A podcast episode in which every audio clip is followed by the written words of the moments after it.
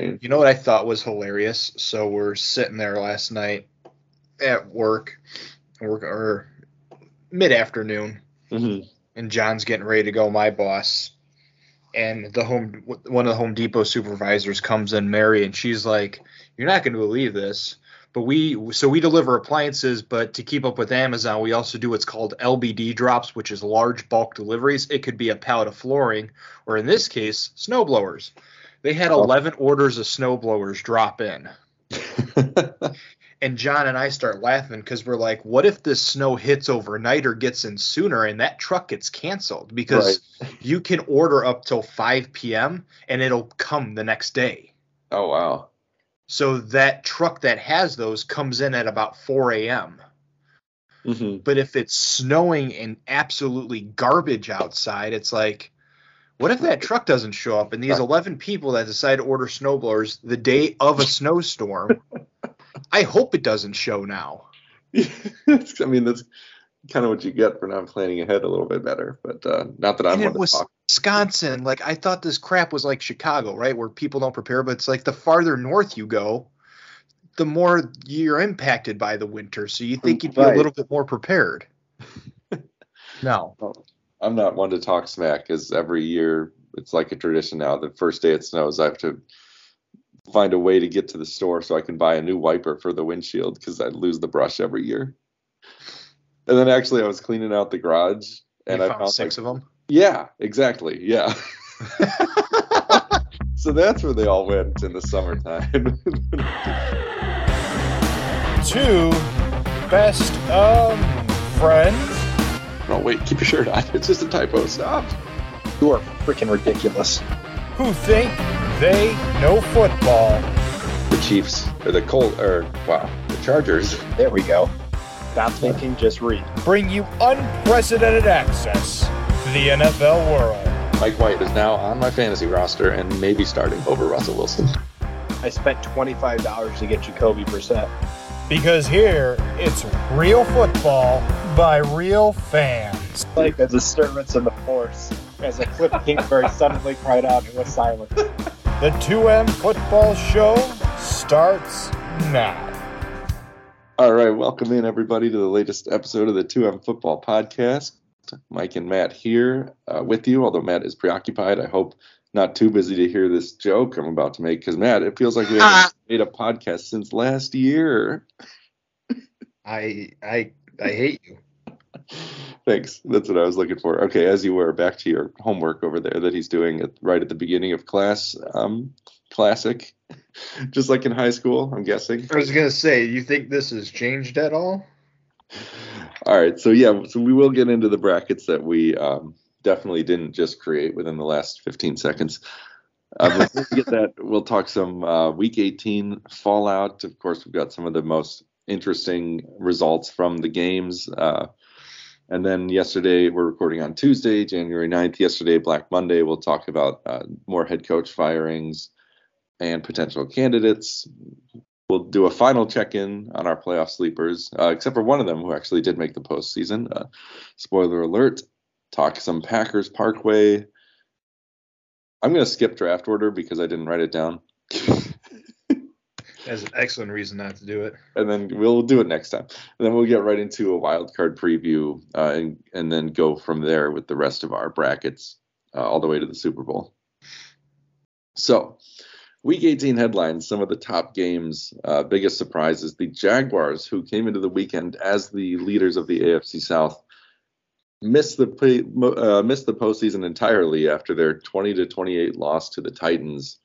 They finished the season eight and nine, winning just one of their final six games. After at one point being the number one seed in the AFC at It seven. was such a glimmer of hope for that organization to come crashing down in epic, epic fashion.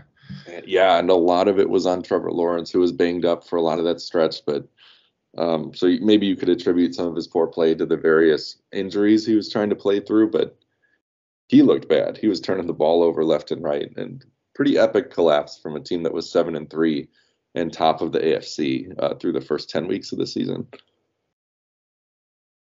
The there was another interesting game. Uh, almost all the game, actually, I think all the games were intra divisional, which is always fun. And the, so the Saints played the Falcons in another one of those where both teams came in uh, with a chance to make the playoffs. Uh, so there's a lot at stake in this game, and it was close for a while 17 17 at halftime. Uh, but then New Orleans really ran away with it after that. But the the interesting talking point from this game came when they were already the game was over. They were up 41-17 uh, with a minute and a half to play. Tyrann Mathieu returned to Desmond Ridder interception all the way down to the Falcons one yard line. Uh, essentially ending the game. They lined up in the victory formation. Everyone expected them to just take a knee, but actually the players, Jameis Winston and Jamaal Williams, had other ideas. And instead of kneeling down, they actually ran it in uh, for another score, which uh, toes the line, in my opinion, between hilarious and uh, just downright disrespectful. So here's my takeaway from it, and it's a combination of what I what I do feel and uh, and what I've sort of pieced together from others that you know that have commented on this and it makes sense. First things first, like Arthur Smith could have gotten mad about it, but you put your team in that position and think about how drastically this this makes a difference if it's a one score game or they're tied, right? Like I think the whole disrespectful point is they are lined up in victory formation and faked right. it. Yes, yes. Um However, this says a couple of things. First of all, the fact that Winston, Jameis Winston, and the team decided to do this goes against what the coach. And if you're going to have somebody that's basically leading the mutiny, you can't have that. On the other side of that, it seems like does Dennis Allen have control of the team? because I truly believe that that's probably not what he called. He doesn't seem yeah. like the guy that's going to sit there and. Well, that's what he said after the game, right? Well, he called for a kneel right. Down. There's there's so I've kind of commented on it several times. Right. There's two two sides of a head coach. There's the podium coach and then there's the locker room coach. Right. right. Podium coach is obviously going to come out and condone this. Right. I didn't want this. This isn't what I wanted, and I don't think it is. I think he figured just take the knee. Let's go in at the same time in the locker room he probably was like i get what you guys did you did this for for williams however that was not the time nor the place to do it right yeah like the guy deserved a touchdown but if we were going to do this we do this right we line up to go for it yeah but the question is if the team did in fact decide to go against the whole thing, which is what the the Jameis Winston comments seem to be, that yeah. in fact it wasn't Dennis Allen who called it, the team called it. Who's running the team? Right, definitely puts his uh, authority into question. Um, I personally like I've always made fun of Jameis Winston for the gunslinging like thing, but to me that's not acceptable. You don't go out and rally the team to go against a head coach's decision. I'm sorry. Yeah, but, yeah. But also, Dennis Allen, his position is in question now. So oh, I think we're going to yeah. see a, some some interesting happenings in the next week here. Yeah, I, I, think I'm pretty much with you. Well, in general, I'm a fan of. I don't believe in quote unquote running up the score in general. I, I'm I believe I follow along with the train of thought where well if you don't like it then stop it. But where that comes into question is the fact that they they pretended like they were going to take a knee, which would have made sense. The game was won, it was over, um, and then you know ran an actual play instead to score another touchdown. Uh, that I think is the reason it's wrong, I guess, in this instance, um, because you've seen that from the other side where and I can't remember what team it was anymore, but several years ago there was a, a the defensive team.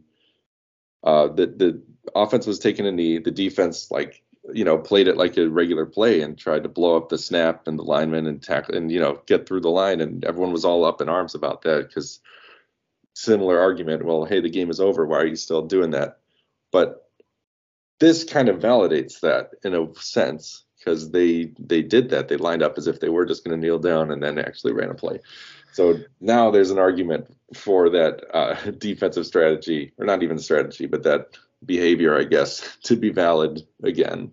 Well, uh, and you don't see it happen often, but it does now. As a DC, yeah. what do you do?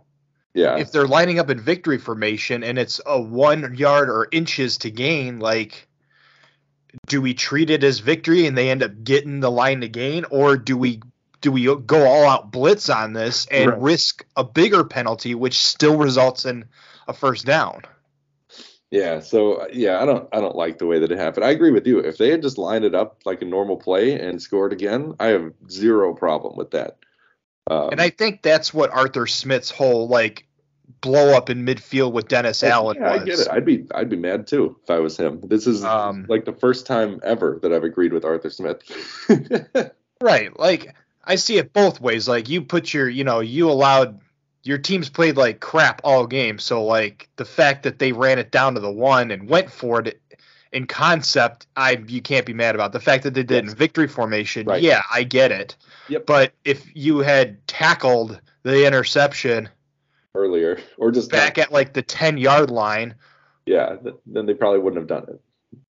yeah. anyway, Saints won the game, didn't even make the playoffs anyway, so it didn't actually matter. But the the, the one reason that I will that I appreciate this from like a rivalry perspective is that this is a divisional game. These teams are going to play each other twice again next season, and and no one's going to forget about this. So, and I'm always a fan of rivalries between teams. And these division opponents are not getting any friendlier after after these antics. Uh, and then the other game I wanted to highlight up here is the Eagles. Still fighting for a chance to win their division. Uh, they ended up taking out their starters because they were being blown out so badly by the Giants. And By the Giants. Yeah.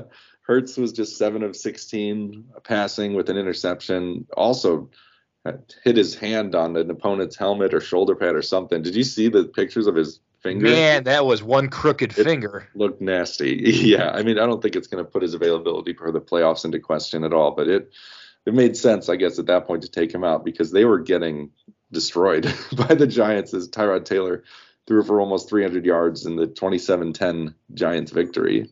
And the Eagles have to have some concerns. I know. I know Eagles fans, or at least I know one Eagles fan, uh, Sorio, is is not happy about how, how this team looks right now they finished the season one and five and kind of limp into the playoffs with that. Um, you know, it's not looking good. They didn't.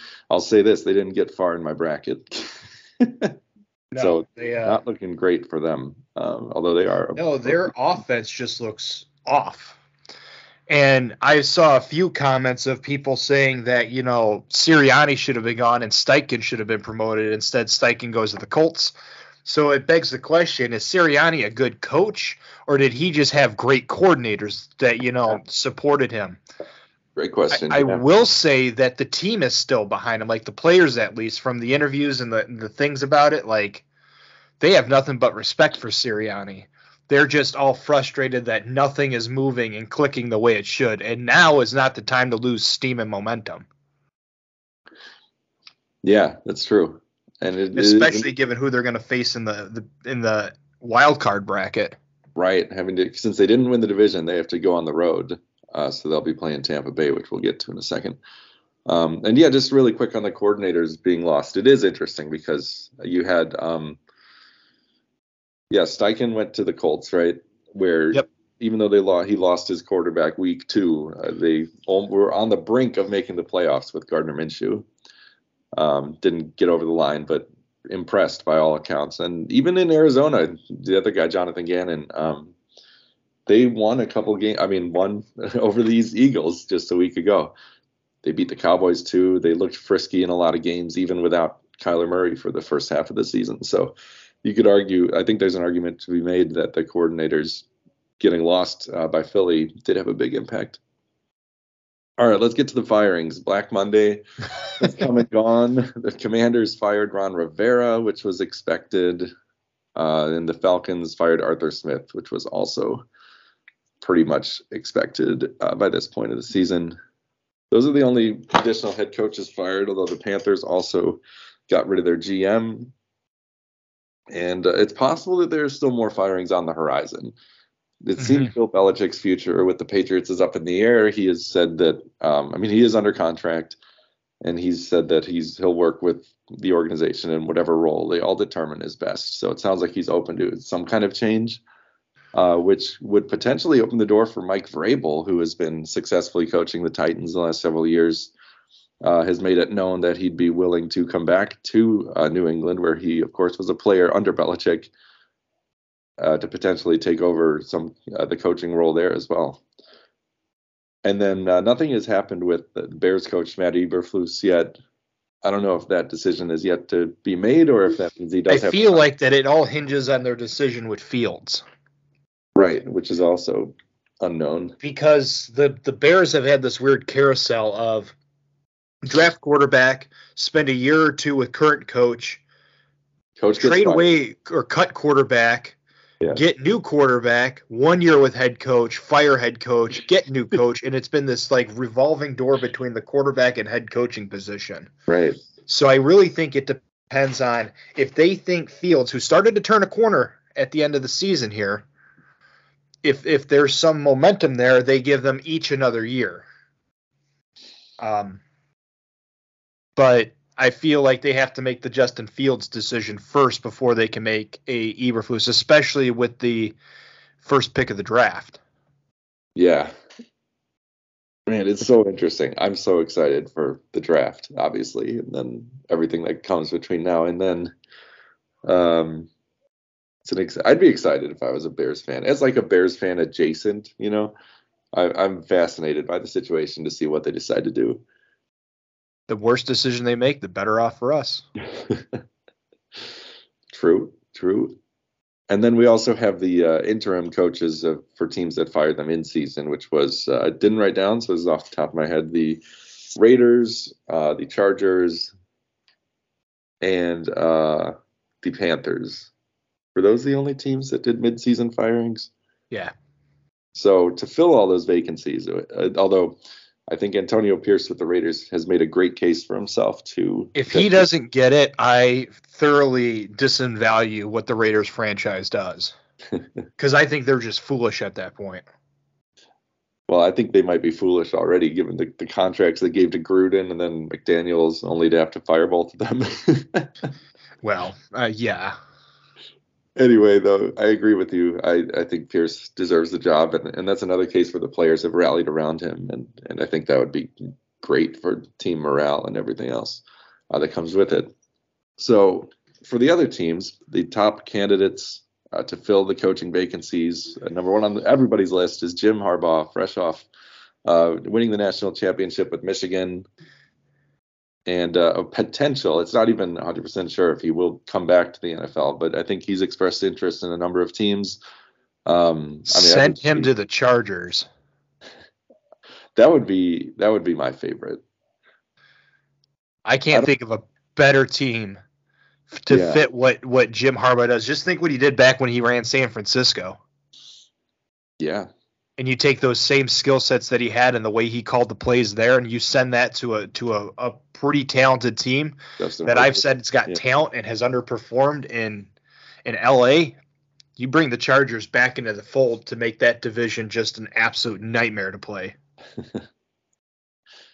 Yep. So he leads the list of candidates. Uh, also, you know, just like every year, some of the most successful teams are having their coordinators potentially picked off. The uh, both the Ravens, both of the Ravens coordinators and Lions coordinators are all in the mix, already getting interview requests from other teams. Uh, so that would be Todd Monken, the Raiders offensive coordinator, Ravens. Deep, defense Ravens. Sorry, yes, thank you. And uh, Mike Macdonald, their defensive coordinator as well. And then in terms of the Lions, that would be Ben Johnson, the OC, and uh, DC Aaron Glenn.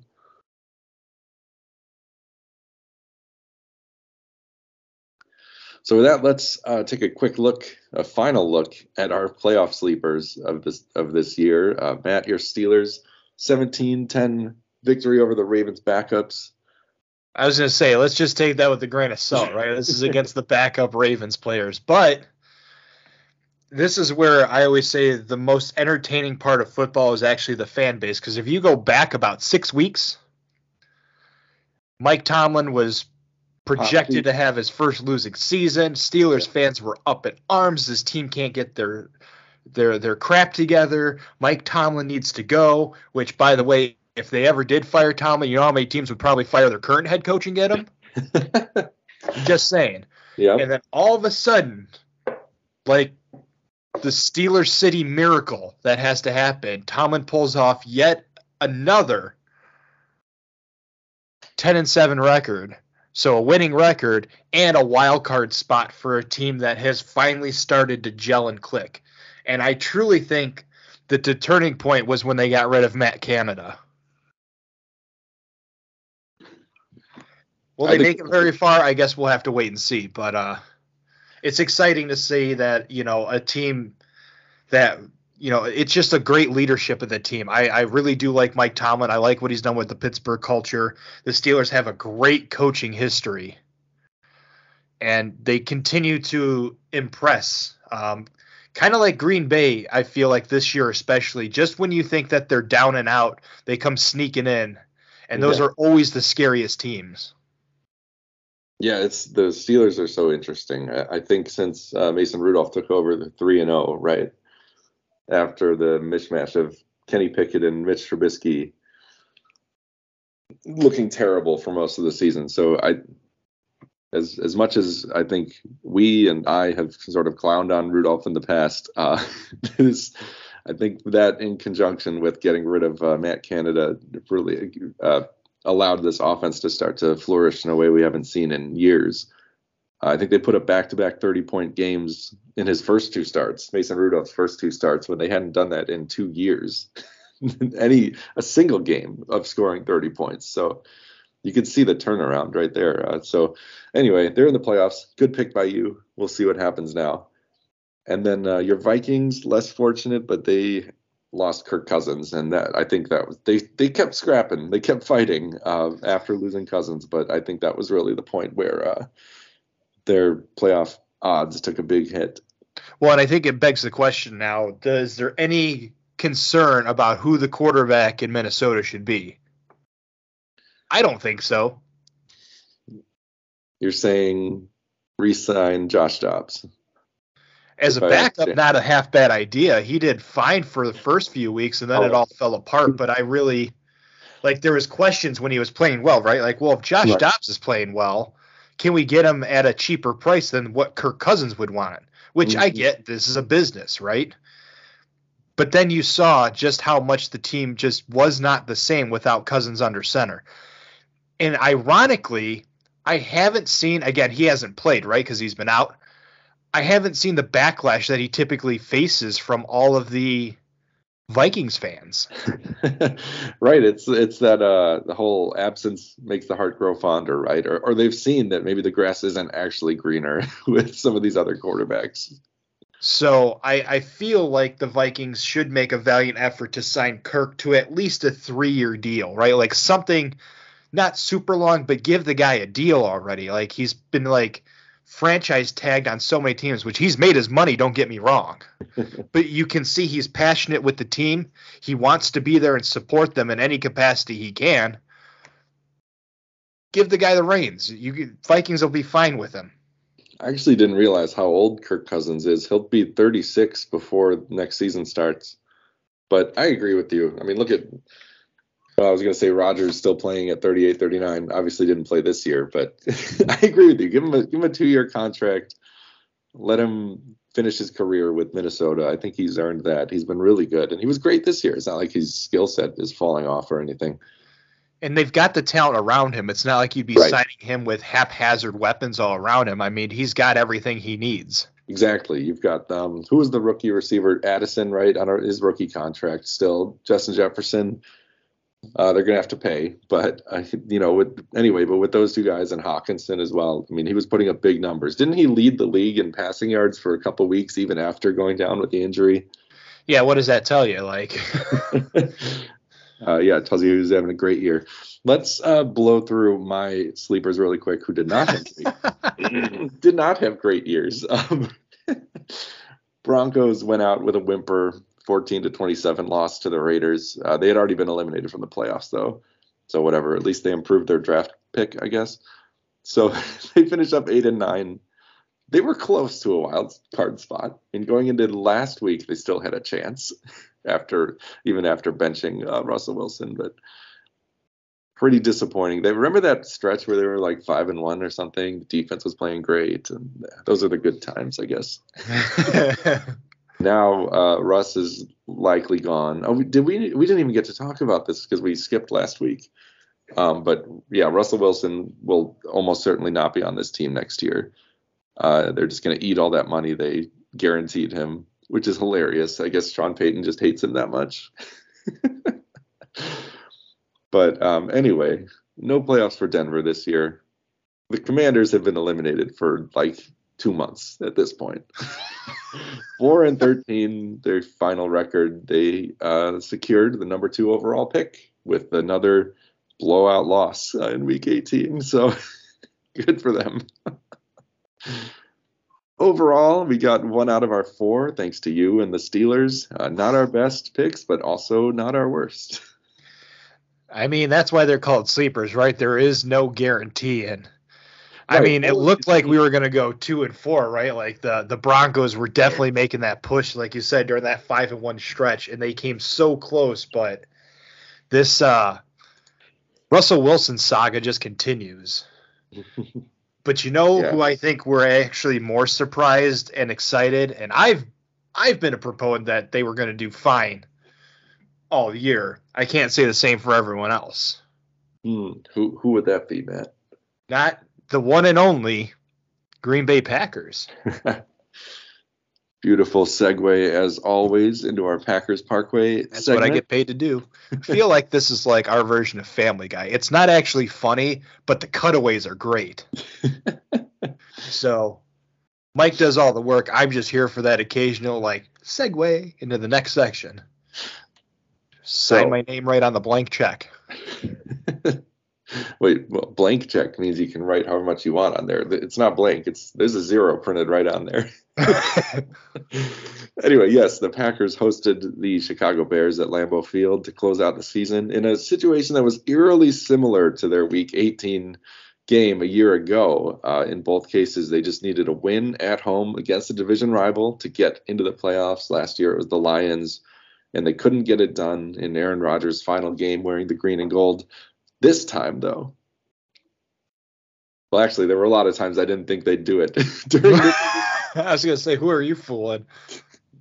despite the fact that now that I can step back from the emotion of watching the game live, like you can see that they really did dominate this game. The scoreline doesn't necessarily show that, but they dominated the Bears. And let's talk about uh, the game a little bit, starting with the good because I'm really excited now that now that we're here at the end.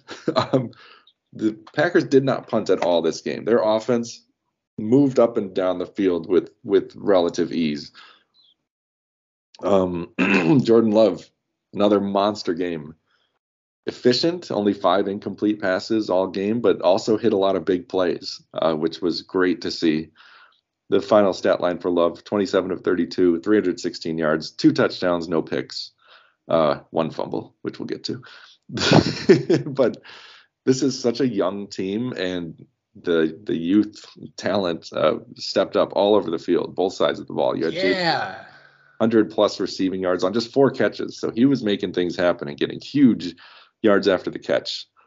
Uh, Dontayvion Wicks, another rookie, two touchdown receptions.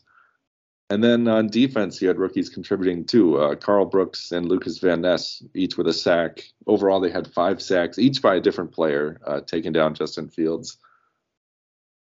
It was great. They only gave up the nine points, even though they set him up with good field position after uh, Jordan Love's fumble. Didn't allow Chicago into the end zone. They looked really good. now the fear, the fears I had.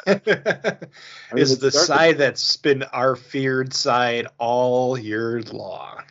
I mean, right out of the gate, the Bears got the ball first. Couple big plays to DJ Moore. I'm like, what are we doing here? This looks horrible. And the Bears took the lead with a, a field goal. Um, Packers offense came out of the gate looking good too. However, rookie kicker Anders Carlson pushed the 41 yard kick uh, wide, and they uh, didn't equal the score at that point. Uh, they did get a touchdown. We're up seven to six, going uh, one final drive before the half.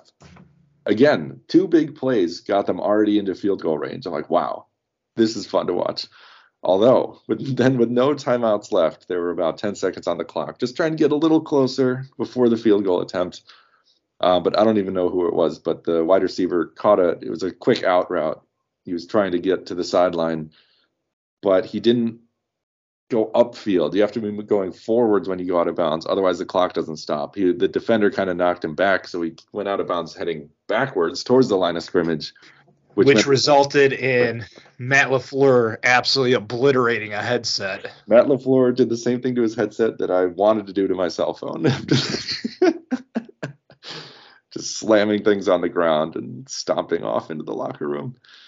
Um, and it's like, oh, great. There we go again. That's at least six points that they should have scored and didn't have. Uh, because Well, and that's mistake. where like the game. It's funny as fans, right? Like I, I go back to saying that the the most entertaining part is actually the fan bases, and I speak for at least myself of the the the internal battle that wages because as a fan, how awesome is it going to be with first year starter Jordan Love making it to the wild card, win or lose against Dallas, right? Just the Yeah. fact that again, because all I see on social media is how aggravated Bears fans are and just fans in the league because they're like, first of all, we had Favre.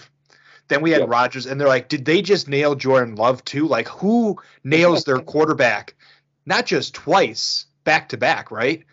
But potentially for the third time in a row, they've nailed a quarterback. Like, come on. But then it's like, I absolutely want just a big blown defensive coverage that takes the win away, kicks us out, just so we can get rid of Joe Barry. yes. Now, I feel like regardless of what happens, it's going to be done and over at the end of the season. But it's just like it's like having something broke or dislocated you know you have to snap it and put it back into place, and it's to hurt. But you're just like, get it over with. Just yank that and let's get it done with. yeah, that is funny. And uh, there might be a method to their madness, at least in terms of the quarterback situation. I don't know if it's a coincidence or not, but it's happened maybe. I don't know if it's too soon to say, but it seems like it's happened twice in a row now. But the similarities between Rodgers and Love is that they both got to sit for three and develop for three years behind a great quarterback. And I said this back with Rodgers is I feel like Green Bay, the one thing they do, and I saw somebody who made the comment of the only thing we need to steal from Green Bay is whoever their quarterback developer is. Hmm. Because I feel like Green Bay has really done well with draft and develop. I feel like they draft a quarterback early enough that they can sit and learn versus what a lot of teams have done. And I brought this up maybe at the beginning of the season. So many players now or teams draft and send them out into the field with very hmm. little learning experience other than what's going to happen on the field. And I think you could argue people like Bryce Young, who are not ready, are being put in the position where you basically have to put up or shut up. And it's like, how can you do that to these rookies? right. it's night and day between college and the NFL. And so, regardless of how we feel about some of the head coaching calls and some of the play calling LaFleur's had, Love got to sit, and there's going to be rust. There's going to be a learning curve, but it only took five, six games to figure it out, and then things started to roll. And all of a sudden, it's like, well, this is a promising way to end the season. We made it to the wild card. The true test now comes what happens when we kick off next year? Yeah, because because that's the thing. I feel like as fans, we take player development for granted, right? It's like, oh well, he was pretty good this year. We assume he'll be better next year, um, and a lot of times that is the case. But sometimes players regress, or they don't get as good as you think, or they don't live up to their full potential. So you're right. That's that's um, not to discount the game coming up this weekend, but uh, that's the biggest test now because no one expected the Packers to contend for anything or even make the playoffs this year. The fact that they did make the playoffs, I feel like sets the bar a little bit higher even for uh, next year. But anyway, this game was was fun, fun and terrifying. It was 17 to nine was the final, so it doesn't look like a blowout by any means. But uh, it was but a little closer than it should have been, especially Yeah. the fact that we couldn't get Fields to the ground as much as we should have. That's right. Five sacks, but there were still at least four or five other times where they had him in the grasp and he, he spun out of it and got away sometimes, which is the most frustrating thing. I mean, Packers and mobile quarterbacks, Packers defense against mobile quarterbacks has been a terrible matchup for us forever since Kaepernick. That's the first one I remember, just shredding the Packers defense. On the ground. But anyway, it was also nice to see uh, the Packers really grind out the clock at the end. Aaron Jones, so great to have him back and fully healthy. Uh, had some big runs on the final drive to kill the clock and uh, win the game. And speaking of the playoffs, we're going to take. All right, I got this all prepped up. All right, I we're going to take a quick break and uh, come back Oh, and discuss the playoffs. sweet! I can fill up my coffee cup. Okay, I'm back. You back? Welcome back. Thank you. All right, we're back. Jim Football, Mike and Matt talking playoffs, and we'll go through the seeding first in each conference and then preview some of the games. In the NFC, in the NFC, the San Francisco 49ers clinched the number one seed.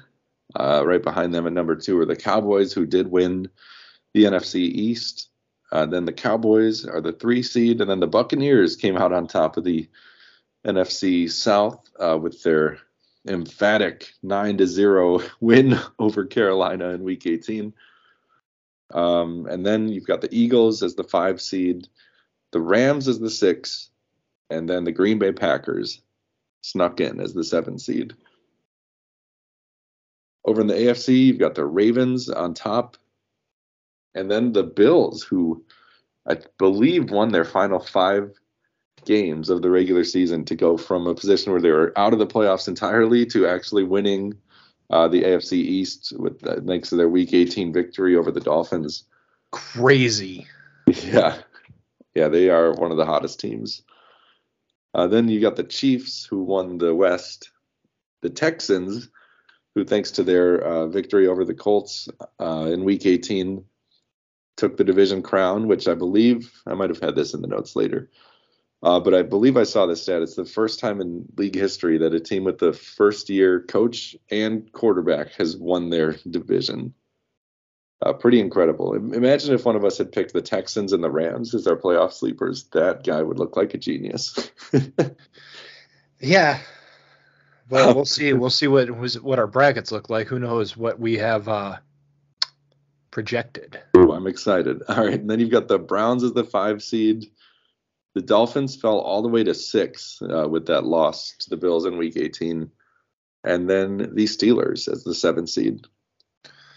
So let's go through the wild card games first, uh, and then we can go through the rest of our brackets. Of course, we have to be biased We have to start with Packers at Cowboys. for multiple reasons, though, guys. To be fair, the fir- I do like the order of these first two for different reasons, but I mean, they have something in common. yes. But the fact of the matter is, I was hopeful to be here. I was not anticipating of being here. Yes. And uh, and here we are. And I I had this in the notes last week when we didn't record, but uh, I was hoping for this matchup because it's so fun. It'll be in Dallas, of course, because they won their division, so they get the home game. Uh, but more importantly than that, it'll be against Mike McCarthy in his, his new home in Dallas, uh, who was, of course, the last man to lead the Packers to a Super Bowl victory uh, back in 2011. so I just love it. It's too bad it's not Rodgers. that would have added a little extra spice. Um, but it, it's still always fun to go up against uh, someone who was important uh, to the franchise. But uh, besides that aspect of it, these are this should be a fun game to watch for the the neutral fan too. Both these offenses have been absolutely on fire.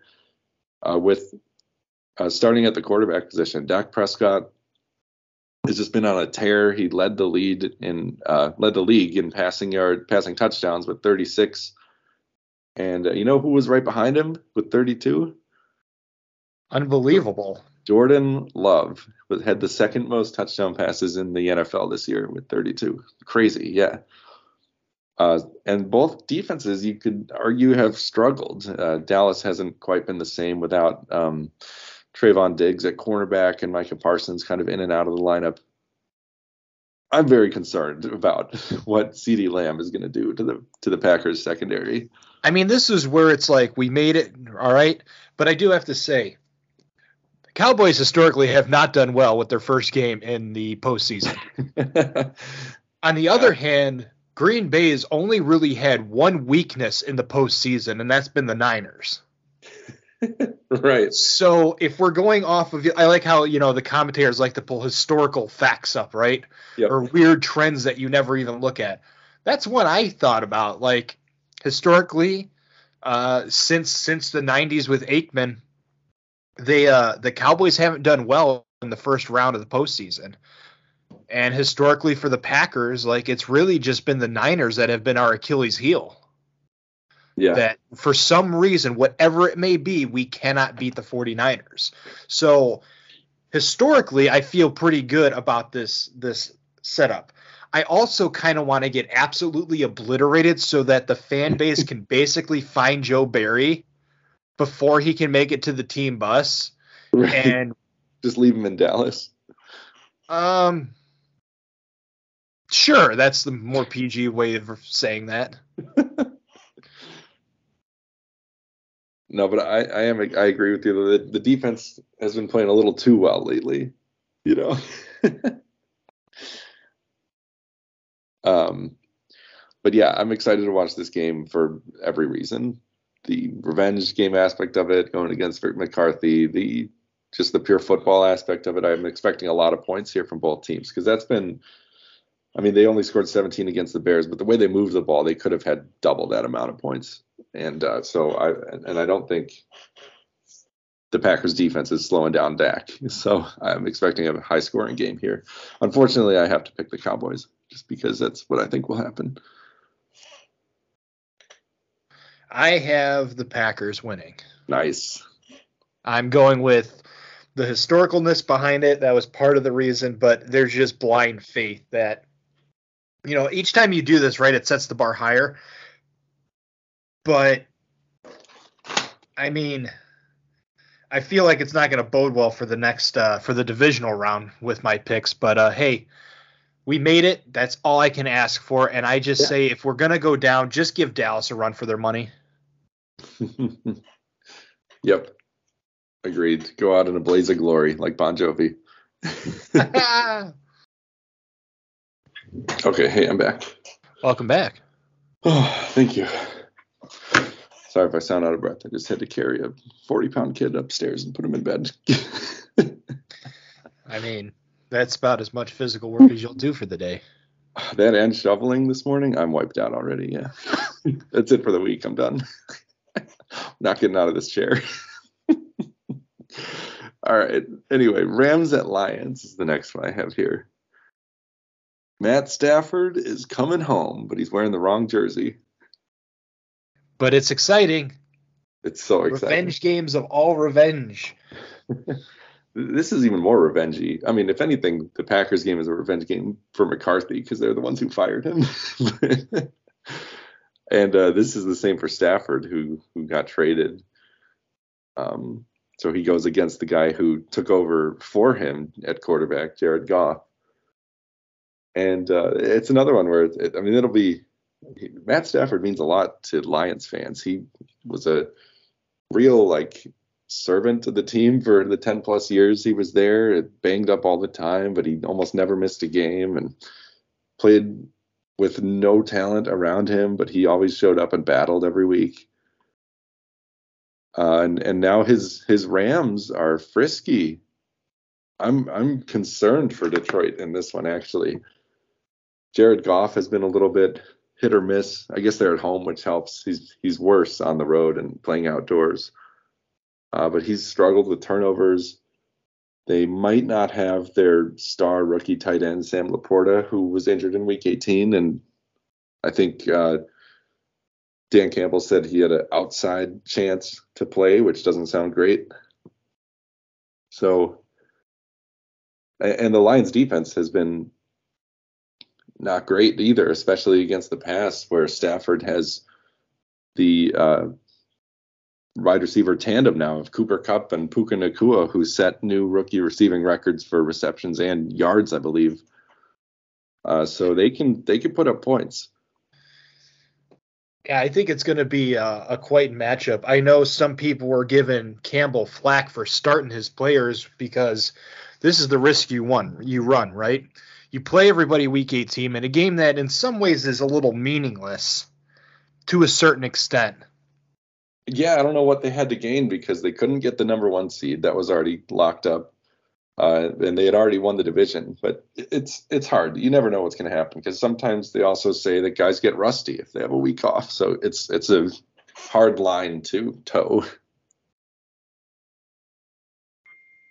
So but uh, yeah, I think it's I think there's always risk and reward going on in what they're trying to do, and the whole the whole thing of well, you want to keep momentum going. I saw one take on that on that uh, line of thinking of like you've been playing for like 17 weeks. If you don't have momentum now, you're never going to have it.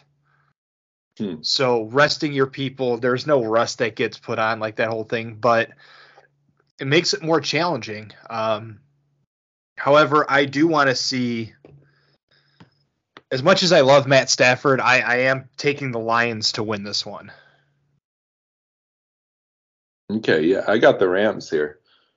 Ooh. I, I think I really think they can do it. I think Stafford's gonna have a huge game. I could sort of see Goff not being able to handle the, the pressure in a sense. Um, and without LaPorta, that's a weapon missing in the passing game. Of course, it's all about Amon-Ra St. Brown, and then they've got two great running backs in the backfield to dump the ball off as well. But I just, I just feel like the Rams are a really dangerous team right now, and uh, I think they might pull the upset. I mean, there was at one point right at towards the beginning where everyone thought the Rams just would never ever look like the Super Bowl caliber they were and yet they were another team that kind of turned it around. Yeah, I mean, so I saw this stat: Puka Nacua and Kyren Williams were both fifth round picks in this year's draft, and they were, and uh, you know, they were both like top three at their respective positions in yards gained on the season, which is just goes to show that the fact that they traded away a bunch of firsts and seconds, they found diamonds in the rough there at the later rounds of the draft. Shout and, uh, out to the scouting department. For real, yeah, because it was just two years ago that they went all in and won the. They won everything, had one down year, and look at them back in the playoffs already with the a youth movement outside of uh, Stafford at quarterback, and then still Aaron Donald at defensive tackle. Both of whom, along with McVay, apparently pondered retirement after last season, and they're all back and they're going to be on the NFL, you know, on the biggest stage of the playoffs again. Uh, so it, it's a good story. I'm excited about it. And uh, yeah, I'm, I'm, sick of the Lions already, so I'm taking the Rams. nice. All right, Browns at Texans. I've got up next the playoff matchup we all anticipated preseason of Joe Flacco against C.J. Stroud. Yeah, right. Everyone, everyone saw this one coming. Flacco, especially being on his couch at the time. I just think this is so this is fun. Like now that Watson's out of the picture, at least for now, for the Browns, I, I can root for them again, and I'm excited about them. And what Flacco has done with uh, 300 yard passing games in like three of his four starts or something like that, which hadn't been done by a Cleveland quarterback uh, in a long time it's it's just exciting. It's a fun story. He's also turning the he's been a turnover machine too. So it's exciting. It's in a Jameis Winston kind of way. well, Flacco, you can argue, is one of the last big like gunslingers, like the Favres and stuff like that one, where they've got a cannon of an arm and they're gonna and they think they can throw it in every window that's there. Yeah. And it's like, should you? No. Are you gonna try it? Oh hell yeah, you are. Are we going to enjoy watching it? Absolutely. But are we going to be just as excited, like screaming uh, on all the ups as we will be cursing all the downs? Absolutely. Yep. Yep. It's great entertainment. Uh, and the Browns have an awesome defense to pair with him. Um, with Myles Garrett, of course, leading the way uh, from his edge rushing position. Meanwhile, the Texans have been an offensive powerhouse with Stroud, and uh, even without Tank Dell, which is sad still, but uh, Nico Collins has really turning into kind of an alpha number one wide receiver, and he shredded the Colts uh, last week in their what was essentially a play-in game for the playoffs. So you've still got Stroud and Collins. Uh, Devin Singletary has been, I think, better than anyone would have thought in the lead back role. They picked him up in free agency from the Bills last year or last offseason. And uh, this offense is a force to be reckoned with. Paired with a, a defense, um, maybe a little bit lacking in talent, but DeMeco Ryans that side of the ball is his specialty, and uh, they they can come up with moments too. There were some issues against the Colts and throughout the year with the run defense, but uh, the Browns have a banged up offensive line, and they can't. Contrary to what their identity is, like with Nick Chubb when he's healthy, uh, the they Browns haven't have been efficient at running Yeah. the football. not at all. Right. So I think this is a super interesting matchup. I'm taking the Browns. Um, I can't do it. I'm sticking to what I've stuck to all year. I'm taking Houston. Okay. I have been on the Houston bandwagon maybe longer than anybody else, it seems. and uh, win or lose, I guess I'm going to die on this hill because, yeah, I kind of do regret not picking them as a sleeper. But at the time, like, it wasn't Stroud. I had doubts on. Yeah. It was there was no names on that offense. It was Robert Woods. Come on now. yeah, right. We thought he might be the he was the biggest name, I guess, in their receiving room. and it turns out like no the the the rookies that they had man they couldn't have they couldn't have hit that any better they're all young kind of like green bay the team gets a chance to grow together that'll prove a problem for the cap down the line but we'll cross that bridge when we get to it right when you got to pay all these guys at the same time. But uh, for now, for now, they're all pretty cheap, and and you can. That's a great way to build a team. Uh, we even mentioned Will. I think is it Will Anderson, the edge rusher they took with the very next pick after Stroud. He's been having a great rookie campaign. So not a team to be trifled with. Um, but yeah, I'll stick with the Browns, even though you have swayed me somewhat. Dolphins at Chiefs is the next one. Uh, this is the playoffs are just revenge games that's all they are this year all over the place. I mean, if there's revenge to be found anywhere on the roster, I'll, I'll find it anyway. But it seems like there's a lot of it going around here in particular. Tyreek Hill, who was of course traded from the Chiefs to the Dolphins, uh, Kansas City have really struggled to find a passing game. Not maybe not so much last year, but this year has been especially impa- apparent with Travis Kelce aging, MVS's hands only getting worse with time, and it's been a, things haven't been easy uh, for the Chiefs on offense since they shipped out Tyreek Hill.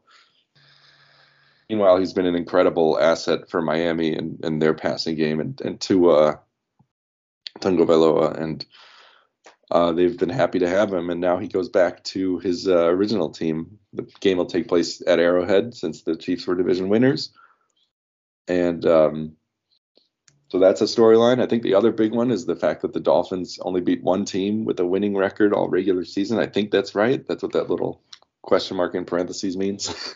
I believe it was just the one team.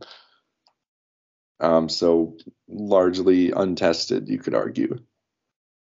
And the Chiefs have found a defense. In the first few years of Mahomes and Tyreek, it was all about the offense putting up more points than the defense would allow because they, they allowed their fair share of points as well. But uh, this year it's been everything's leveled out a little bit. The defense is better, the offense has been a bit worse.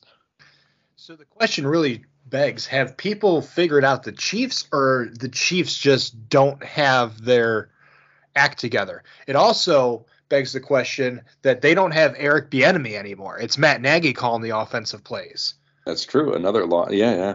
It's a good point.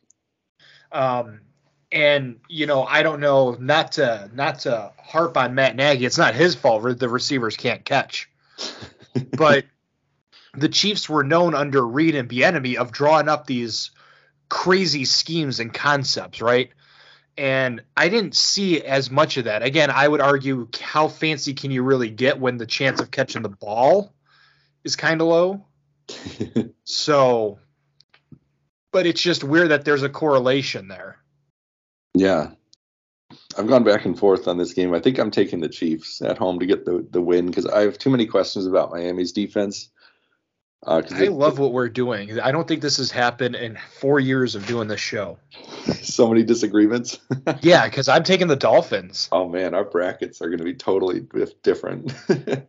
because I, in similar concept for the Chiefs, I can't trust their offense.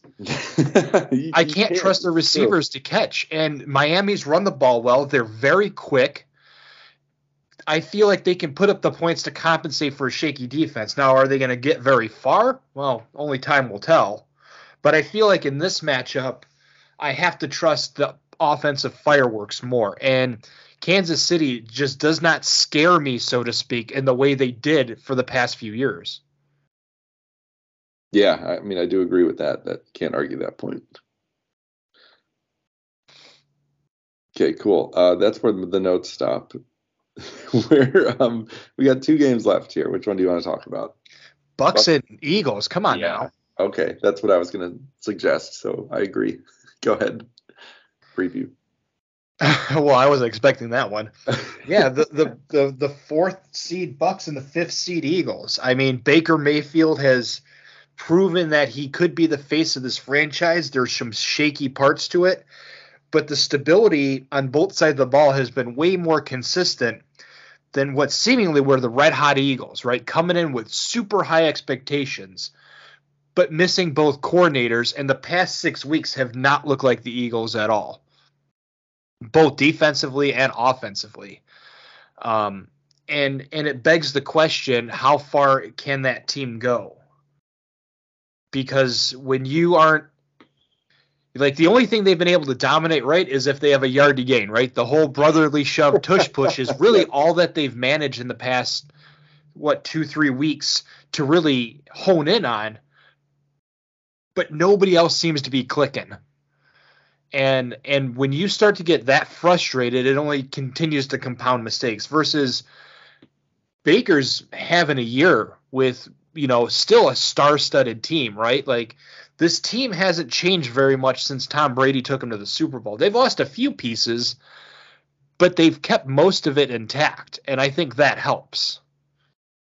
With that being said i have to go with the buccaneers in this one yeah, here's one we agree on. I'm taking the Buccaneers as well. Um, and you pretty much hit the nail on the head. Baker Mayfield's been playing really well. He has a great um, connection with Mike Evans, their top receiver. The Eagles have, yeah, I mean, they've had struggles on both sides of the ball. They just they gave up 35 points in the loss to Arizona two weeks ago, 27 points to the Giants last week.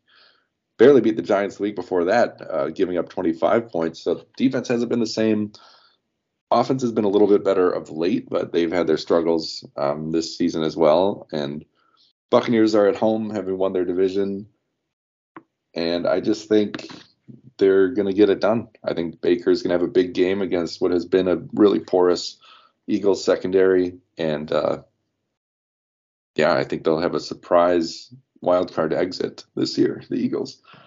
they'll have a lot to think about come the offseason, which I think that's like the postseason's just stressful for everybody. It's supposed to be really good games, but I think the most entertaining is right when the Super Bowl ends that first few weeks when teams are really because that opens up all the teams to change, right? Anyone who's a head coach in the postseason is fair game.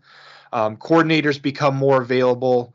So it really begins to to shape what changes a team could make. Yep. And that brings us to our final game of Wild Card Weekend. The Steelers at Bills. Uh, like I mentioned, Bills have been on fire lately. Uh, Josh Allen's been good. The defense has played well. They've been running the ball very effectively. Um, see, I'm just pulling up their schedule here. Yes, it's five wins in a row to close out the season, uh, including a thumping of the Cowboys. They beat the Chiefs, uh, most recently the Dolphins, who still had. It's not like they were resting starters or anything. Had everything to play for with the division crown on the line. And they've they've found a bit of form. The defense has been playing great too. Uh, Rasul Douglas, who we traded them, uh, the Packers traded them right at the deadline, had a pick six the other week. Um, Such jerks. and, and despite how uh, much better the Steelers have looked, uh, I have to go with Buffalo here. I think TJ Watt is also likely to miss this game for Pittsburgh, which is a huge loss for their defense. Uh, just because I had to, I took the Steelers.